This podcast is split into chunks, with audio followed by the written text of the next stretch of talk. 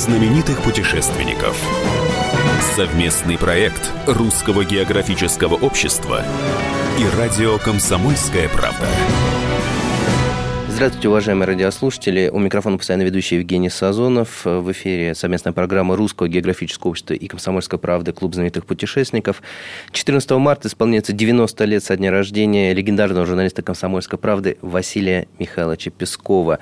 Казалось бы, все уже о нем написано, все о нем рассказано, но мы нашли человека, который впервые рассказал то, что нам было неизвестно, но прежде чем мы дадим ему слово, это французский переводчик, писатель Ив Готье. Прежде чем он расскажет э, свои истории о Василии Михайловиче, наша традиционная рубрика «Новости РГО». Клуб знаменитых путешественников – Открыт прием заявок на соискание премии Русского географического общества. Заполнить все документы можно на сайте rgo.ru до 1 июня 2020 года включительно. Премия РГО – это престижная награда в области национальной географии, экологии, сохранения и популяризации природного и историко-культурного наследия России, а также поддержки популяризаторов географической науки и образования. Русское географическое общество объявляет о старте конкурса на участие в третьем сезоне комплексной археолого-географической экспедиции по изучению кургана Тунунг в Республике Тыва. Стать частью экспедиционной команды масштабного археологического проекта, проливающего свет на историю скифов, могут участники в возрасте от 18 до 35 лет. Для этого, чтобы принять участие в одной из смен, необходимо заполнить заявку до 31 марта на сайте rgo.ru парке искусств «Музеон» в Москве начала работу выставка Русского географического общества «Открытие Антарктиды». В экспозиции представлены фотографии и архивные материалы из фондов общества, посвященные 200-летию открытия Антарктиды русскими мореплавателями Фадеем Беллинсгаузеном и Михаилом Лазаревым. Клуб знаменитых путешественников. Уважаемые радиослушатели, возвращаемся в эфир. А, у микрофона постоянно ведущий Евгений Сазонов. В гостях у нас сегодня, точнее не в гостях, сегодня на связи далекая Франция. И мы беседуем с писателем-русистом, переводчиком Ивом Готье, человеком, который открыл Василия Михайловича Пескова для Франции сначала, а затем для всего мира. Здравствуйте, Ив. Э, здравствуйте. И поговорим мы о Василии Михайловиче, э, о том непростом и интересном пути, как Василий Михайлович оказался, получил известность не только в России, но и во всем мире. И вот огромная помощь в этом ему оказал как раз а, писатель и переводчик Ив Готье. Справка. Василий Михайлович Песков родился 14 марта 1930 года в селе Орлово Воронежской области. Легендарный журналист и фотокорреспондент «Комсомольской правды», проработавший в ней почти 60 лет. Бессменный ведущий рубрики «Окно в природу» на протяжении более чем четырех десятилетий. Феномен, занесенный в Книгу рекордов Гиннесса. Ведущий программы «В мире животных» в течение 20 лет. Путешественник, писатель, эколог. Единственный лауреат Ленинской премии за художественное произведение. Лауреат премии президента президент Российской Федерации и премии правительства Российской Федерации. Прославился тем, что первым в мире взял интервью у Юрия Гагарина и первым в мире написал о таежных отшельниках Лыковых. Серия очерков «Таежный тупик». Ив, скажите, как вы впервые встретились с Василием Михайловичем, и как так получилось, что вы открыли Василия Михайловича для всего мира? Мои первые встречи, а, это, знаете, были такие заочные э, встречи читателя с газетой. И э, с начала 80-х годов, а именно с 82-го, да, я э, регулярно следил за его репортажем о таежном тупике. И где-то лет через 8-9 я так подумал, что надо бы собрать в единую книгу его репортажи о таежном тупике, о Лыковых, и взять и перевести эту книгу, выпустить ее во Францию. И я ему позвонил, мне э, дали его телефон, я представился, меня зовут Ив Готье, а я его называл Василий Михайлович, и он меня дразнил немножко, что я, я переживал, и, по-видимому, у меня прорывалась французская интонация. Василий Михайлович, Василий Михайлович. Он меня дразнил долгие годы после этого. Мы познакомились, я к нему подъехал в редакцию на улицу Правды. он мне э, подарил э, свою книжку, потому как казалось, что на самом деле такая э, книга была, которая представляла собой сборник его э, путевых да, э, статей Алыковых. Ну, я э, взял у него эту книжку, и через год-полтора э, она вышла во Франции в моем переводе. Ну, причем вы же переводили ее на свой страх и риск. У вас не было договора о выпуске, да, то есть вы как бы поставили на кон свою работу и э, свой профессионализм. Ну, надо, да, надо сказать, что э, книгу приняли не сразу, были вопросы, э, доходило иногда даже до смешного, когда мне говорили, что ну, э, осталась в живых Агафья Лыкова, но а, а можно ли ее привести во Францию для, как теперь положено говорить, раскрутки, да, книги? А, можно ток-шоу, да, интервью. На, на телевидении. Был также отказ от издателя, от издателя по причине того, что повествование велось не от лица Агафьи Лыковой, а как бы через посредника, то есть опосредованно. И меня тогда это глубоко задело, потому что песковское повествование, на самом деле, оно очень честное. Э, Василий Михайлович всегда писал в наиближайшем ракурсе на непосредственно да, персонажа, героя. И это был очень честный рассказ, очень близкий к э, героям, персонажам. Поэтому мне казалось, что это возражение, оно несправедливо.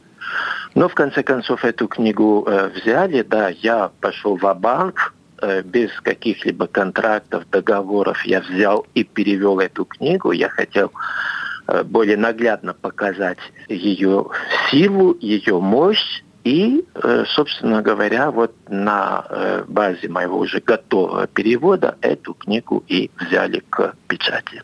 Ив, а насколько я понимаю, она была успешной во Франции, да? То есть люди ее читали, люди ее покупали. Успех был громаден. Она тут же выскочила в топ-10 лучших книжных продаж по Франции, продержалась на этой позиции несколько недель подряд.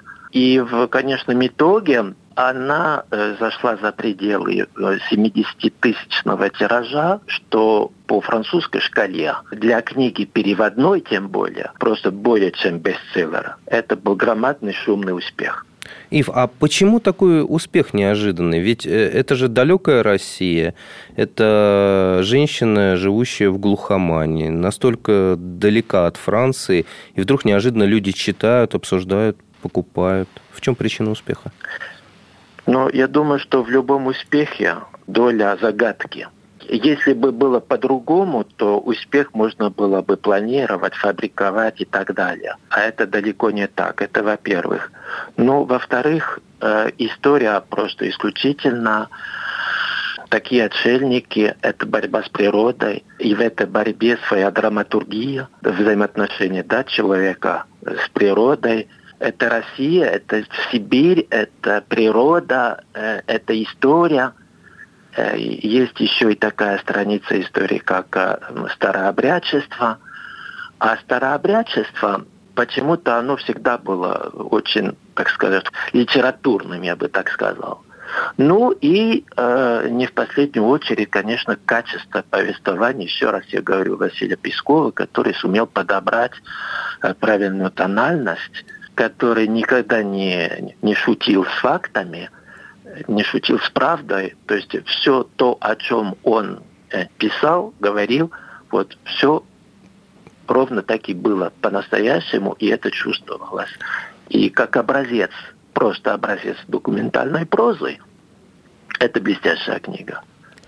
И скажите, а правда, что вдова президента Кеннеди, Жаклин э, Кеннеди, лично договаривалась о покупке прав на таежный тупик, чтобы его опубликовать э, в Соединенных Штатах? Или это красивая легенда?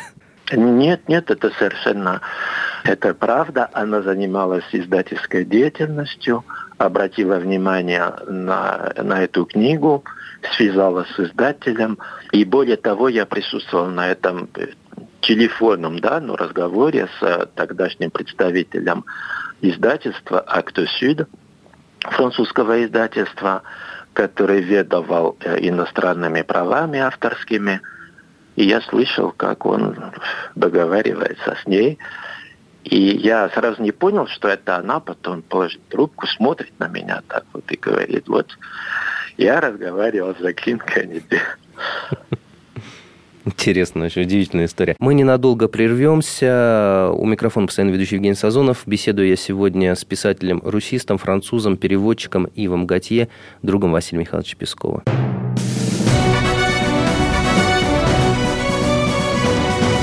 Клуб знаменитых путешественников. Совместный проект Русского географического общества и радио «Комсомольская правда». Всем привет, меня зовут Мария Баченина, и я автор подкаста «Здоровый разговор». Подписывайтесь на мои подкасты на всех популярных платформах, ставьте лайки и присылайте свои темы, интересные вам, на почту подкаст собачка phkp.ru.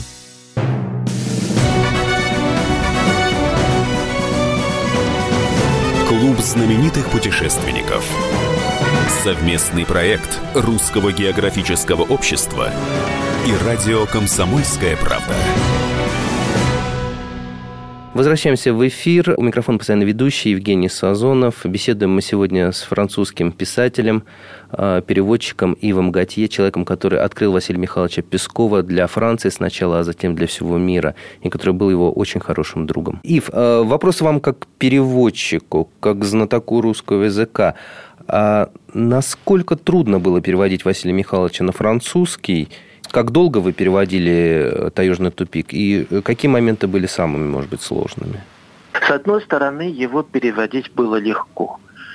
Э, легко, потому что язык очень чистый, очень ухоженный, и всегда у него из-под пера полная ясность смысла. И, конечно, в процессе перевода, когда лезешь, образно говоря, в мотор и, и разбираешь все по деталям, это сильно помогает, когда не приходится задумываться над тем, а, а что имел в виду автор и, и зачем он так мудрит, да, если по-простому сказать. У Василия Михайловича это было великолепно. А с другой стороны было сложно, потому что он писал настоящим русским языком, и русская образность не так-то просто поддается переводу. Плюс еще э, ну, такая специфика, как э, старообрядцы, лыковы, вот этот их э, язык специфический такой, э, э, древний такой, да, и допетровский такой язык, который прекрасно, замечательно восстанавливал Василий Михайлович. И когда вот читаешь у Пескова, допустим, что говорит та же Агафья, да? Вот, если читать на русском языке, слышно даже его голос, интонацию, да? Ну, например, когда Агафью кто-то спрашивает, Агафья, а не пора ли тебе замуж? А она отвечает, мне не можно, да? А мне не можно. А я, а я Христова невеста. Вот, Песков здорово передразнивал, так скажем, Агафью, но и в письме это слышно. Ну, конечно, в переводе на французский язык это не так-то просто. Скажите, а вот вы можете вспомнить какую-то фразу, над которой вам вот приходилось довольно дол- долго думать, может быть, обращаться к Василию Михайловичу, вот как, как ее правильно перенести на французский, как поймать смысл? Вот. И, или же таких вот проблемных фраз не было? Я не советовался с Василием Михайловичем э, непосредственно, да, технически по ходу перевода. Нет, я помню, э, э, вот фраз я не вспомню, слова могу вспомнить. Вот. А вспомните, есть, пожалуйста, например, интересно слово, очень. Русское, русское слово э, э, «старовер», но есть и «киржак». Казалось бы, одно и то же, а слово-то два – и получается, если я заменяю оба слова «да» одним, я как бы приглаживаю такое лексическое разнообразие. И для меня это проблематично. Вот, пожалуйста, такой пример. Или по природе, по животному миру, допустим, да, взять морала. Морал – это не олень, но очень близко к этому. И как это перевести, ну, тут тоже проблема, потому что не хочется, чтобы по-французски язык был скуднее, чем у Пескова по-русски. Вот такие вот возникали проблемы. Скажите, а у Василия Михайловича ведь часто у него были такие присказки, а, любимые фразы. Э, вот, может быть, вам запомнилась какая-то из них, а, которую вы используете и в своей речи теперь? Ну, тут вы меня застали немножко врасплох. Я даже не знаю, что э, сказать. Он э, много чего у меня прорывается. Какие-то такие или выражения, или... Он еще и анекдотчиком был. О, да. Э, очень таким плодотворным и продуктивным. И вот это у меня часто прорывается. Мы когда ездили по Франции и э, останавливались у, у светофора, он часто-часто повторял один и тот же анекдот про некую даму, которая сидит за рулем и, и зазевалась. А на зеленом свете она не едет. Тут подходит полицейский к ней и говорит, мадам, зеленее не будет. И вот чуть ли не на каждом светофоре он повторял этот анекдот, и хоть и положено считать, что шутка, она хороша, но только один раз, а в случае с ним нет, каждый раз. Каждый раз мы смеялись в сласть. Вот такая магия у него была.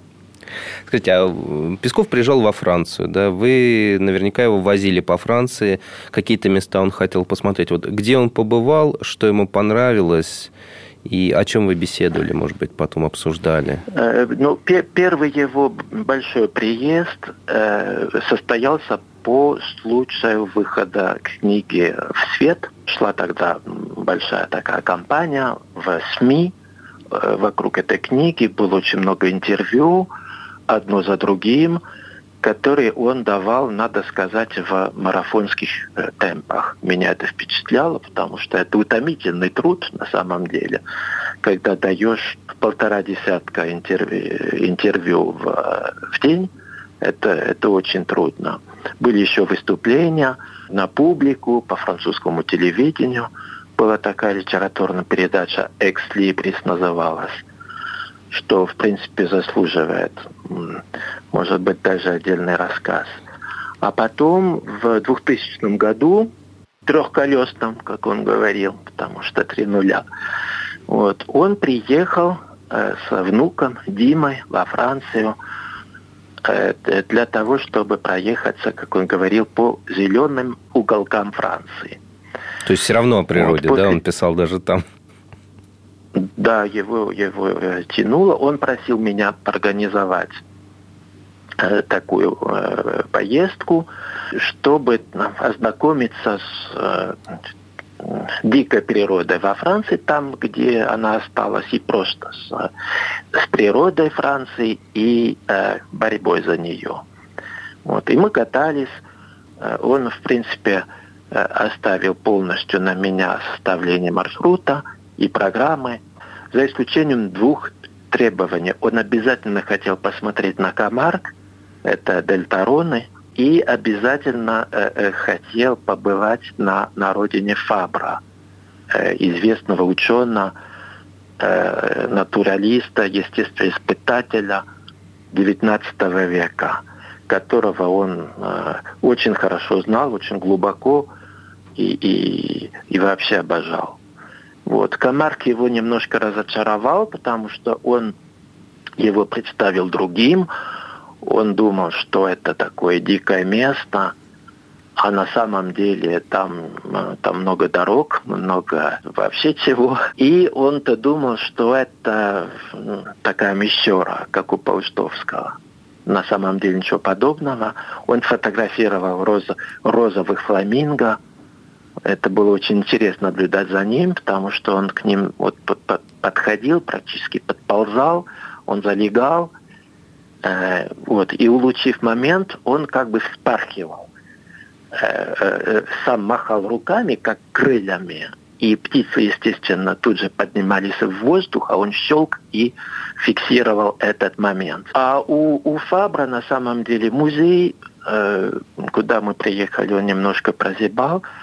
И тут э, интересное наблюдение. Это сейчас, через 20 лет, Фабра в большой моде во Франции и активно переиздается. Э, и вот этот интерес, который вдруг, да, э, э, непонятно откуда взялся, появился, интересно, что у Пескова 20 лет тому назад он был, причем на очень таком активном уровне, и сейчас мне кажется, что в каком-то смысле Песков опережал некий тренд. Вот этот интерес к природе – естествознание, натурализму. Вот. Это, это в нем было, но сейчас это развивается и вызывает все больше интерес, чего не было, во всяком случае, в меньшей мере 20 или 30 лет тому назад. Песков опережал свое время. Цитата. Василий Песков, «Таежный тупик», предисловие. Слова «таежный тупик» не нуждаются в пояснении. Редкий из читающих газеты людей не знает, что речь идет о судьбе Лыковых. Впервые о таежной находке геологов «Комсомольская правда» рассказала в 1982 году. Интерес к маленькой документальной повести был огромным. Еще бы, речь шла о семье, более 30 лет прожившей в изоляции от людей. Не где-то на юге, а в Сибири, в тайге. Все было интересно. Обстоятельства, приведшие к исключительной робинзонаде, трудолюбие, сплоченность людей в борьбе за существование, находчивость и умелость. Ну и, конечно, религиозная вера, ставшая причиной жизненного тупика, ну и служившая опорой людям в необычных, исключительных обстоятельствах. Не просто было в 82 году опубликовать материал. Гласности не было. Как рассказать в молодежной газете об отшельниках-староверах, не впадая в антирелигиозные разоблачения? Единственно верным было, показав драму людей, восхититься их жизнестойкостью, вызвать чувство сострадания и милосердия. Так история Лыковых и изложена. Прервемся на небольшой перерыв. Мы беседуем сегодня с Ивом Гатье, французом, писателем-русистом, переводчиком Василия Михайловича Пескова.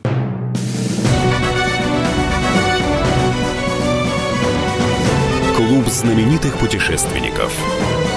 Совместный проект Русского географического общества и радио «Комсомольская правда». Самые осведомленные эксперты Самые глубокие инсайды. Самые точные прогнозы. Точные прогнозы. Знаем все лучше всех. Ведущие. Неудержимый Мардан и прекрасная Надана Фридрихсон. Первая радиогостинная «Вечерний диван» на радио «Комсомольская правда». Два часа горячего эфира ежедневно по будням в 6 вечера по Москве.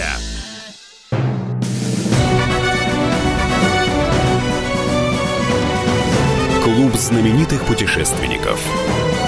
Совместный проект Русского географического общества и радио «Комсомольская правда». Возвращаемся в эфир. У микрофона постоянно ведущий Евгений Сазонов. Беседуем мы сегодня с Ивом Готье, французским писателем, писателем-русистом, переводчиком Василия Михайловича Пескова и его хорошим другом.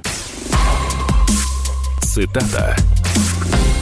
Василий Песков. Таежный тупик. Первая встреча с отшельниками.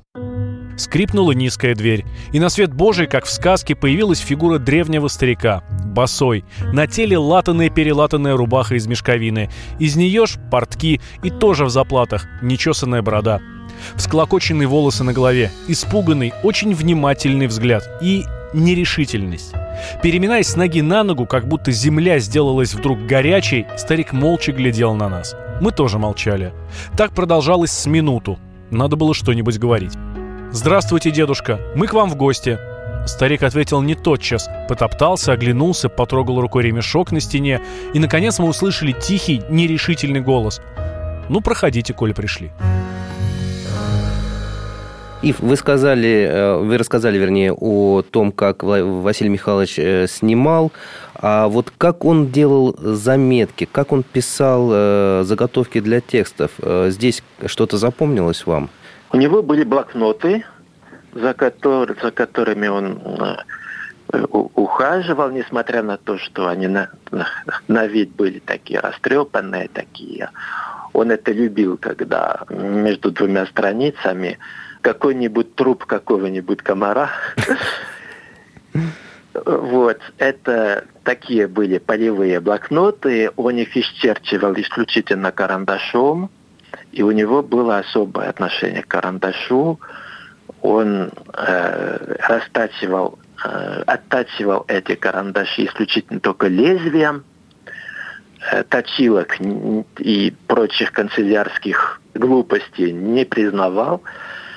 И вот э, опять-таки мне было интересно за этим наблюдать, потому что когда я видел, как он э, оттачивал карандаш, мне казалось, что на самом деле он не карандаш оттачивает, а слог свой писательский. Вот такое дотошное отношение до самого острия. То есть тоже магия? Ну, так, такое, как бы вам сказать, религиозное отношение к карандашу как орудию да, писательства. Ив, скажите, ну, вот вопрос вам как к переводчику и знатоку русского языка, к знатоку творчества Василия Михайловича. А вы можете ответить, в чем а, вот действительно магия или, точнее, секрет Василия Михайловича? Как человек из народа, который окончил всего лишь среднюю школу, смог э, стать известным на весь мир писателем и иметь знания, которые имеет, ну, без сомнения, профессор биологии. Вот в чем здесь секрет, вы можете сказать? Ну, я хочу сказать, что да, э, Песков-самоучка, э, безусловно, но на самом деле всю жизнь он боролся за знания, за науку. А это изнурительный труд. И он эту борьбу э, вел, можно сказать, до самого конца. Я хочу вспомнить один важный, на мой взгляд, момент и достаточно для меня трогательный. Он меня познакомил с э, биологом, медвежатником э, Валентином Пажетновым на Валдае который работал и сейчас работает с медведями. Это Очень... который медвежат воспитывает и выпускает э, в дикую природу, да, вот этот? Да, да, да, совершенно ага. верно. Они были очень близки, и Василий Михайлович очень любил э, Валентина Сергеевича, э, а это, я должен сказать, была любовь с обратной связью. Так вот, Валентин Пажетнов, он же доктор наук, несмотря на то, что он тоже из э, самоучек изначально. И э, всегда у него дома шли дискуссии, как правило, высокого уровня э, о животном мире. И э, как-то после очередной дискуссии мне Василий Михайлович говорит, вот видишь, Валя, он, он доктор наук, а я с ним разговариваю наравне. Э, вот. И тут я понял, что э, э, наука да, э, э, для него это крайне важно, и что это то, за что стоит боро- бороться всю жизнь. И, может быть, он питал некий такой комплекс по этому поводу, что ну, до доктора наук, образно говоря, он не дотянул. Но э, надо сказать, что э, Василий Михайлович был начитанный человек. И свои университеты э, он прошел через книги. Он читал, читал много, читал всю жизнь, читал увлеченно, э, выборочно. Вот, вот это и, и была его школа, это и были его университеты. К этому он подходил очень серьезно. Причем это был вечный университет. Не такой университет, когда получил диплом и, и вышел да, в трудовую жизнь, и все. Нет, у него это было отношение к труду, у него было особое. Он любил повторять, я не зря зарабатываю свой хлеб.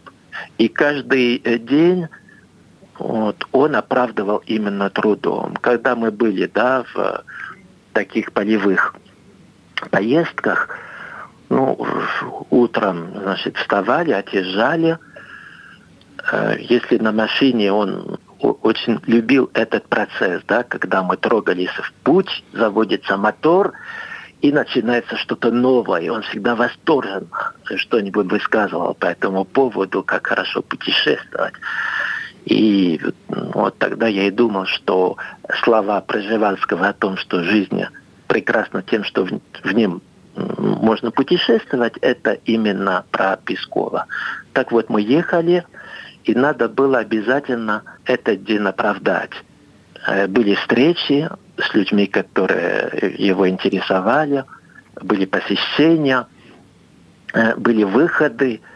Э, он делал для себя записи, фиксировал разговоры, которые имели место по ходу движения, фотографировал. И пока он не сочтет, да, что программа выполнена, что он оправдал этот день, он не расслабится и даже не поест, даже не покушает. И часто бывало, бывало так, что мы обедали только вот поближе к вечеру, потому что он находился в постоянном поиске, постоянном э, напряжении. И это напряжение было связано не только с движением, там, путешествием, но и с мыслью. Э, я хочу сказать, что самоучка самоучкой – Э, но Василий Михайлович был очень трудолюбив. И именно ценой этого трудолюбия и постоянного такого трудового напряжения, по-другому не сказать, вот. Именно этой ценой он достиг на самом деле совершенства своего мастерства. Цитата. Цитата мастера Василий Песков «Таежный тупик». Разговор с отшельниками поначалу не клеился, и не только из-за смущения. Речь дочерей мы с трудом понимали, в ней было много старинных слов, значения которых надо было угадывать. Манера говорить тоже была очень своеобразной, глуховатый речитатив с произношением в нос. Когда сестры говорили между собой, звуки их голоса напоминали замедленное, приглушенное воркование. Ив, наша программа, к сожалению, подходит к концу. У меня есть еще один вопрос, очень короткий. И последний. А как будет на французском таежный тупик? Вопрос обсуждался. Э, в дословном переводе как-то звучало не так и не то, и мы пошли на э, такое название, как «Эрмит dans la тайга», «Отшельники в тайге». Естественно, мы советовались с Песковым, он это название принял, хотя в душе он очень дорожил э, этим простым э, словосочетанием, как таежный тупик. Но Эрмит Тайга он, он все-таки принял. Ив, огромное вам спасибо за нашу сегодняшнюю беседу и огромное вам спасибо от всех русских людей за вашу любовь к русскому языку, за вашу любовь к творчеству Василия Михайловича, за то, что вы, можно сказать, так как Василий Михайлович открыл окно в природу для всех, так вы открыли, Василий Михайлович, для Франции, а затем и для всего мира. Огромное вам спасибо. Спасибо вам. Мне Василий Михайлович очень дорог, мне его не хватает. Цитата. Василий Песков «Таежный тупик». Дверь хижины открылась, и оттуда мышкой выбежала Агафья, не скрывавшая детской радости от того, что видит людей. Тоже соединенные вместе ладони, поклоны в пояс. Летала, летала машинка. А добрых людей все нету и нету. — проговаривала она, нараспев, сильно растягивая слова. «Так говорят блаженные люди, и надо было немного привыкнуть, чтобы не сбиться на тон, каким обычно с блаженными говорят.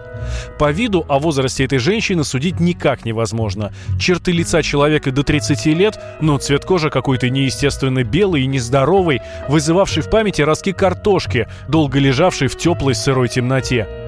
Одета Агафья была в мешковатую черного цвета рубаху до пят, ноги босые, на голове черный полотняный платок.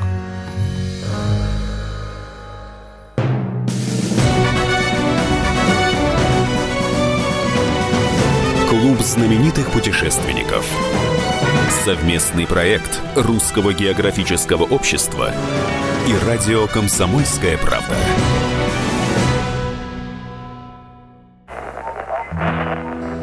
Самара 98,2. Ростов-на-Дону Иркутск. 89 и 8. 91,5. Владивосток. 94. Калининград. 107 и 2. Казань 98 Нижний Новгород. 92 и 8. Санкт-Петербург. 92 и 2. Волгоград Москва. 97 и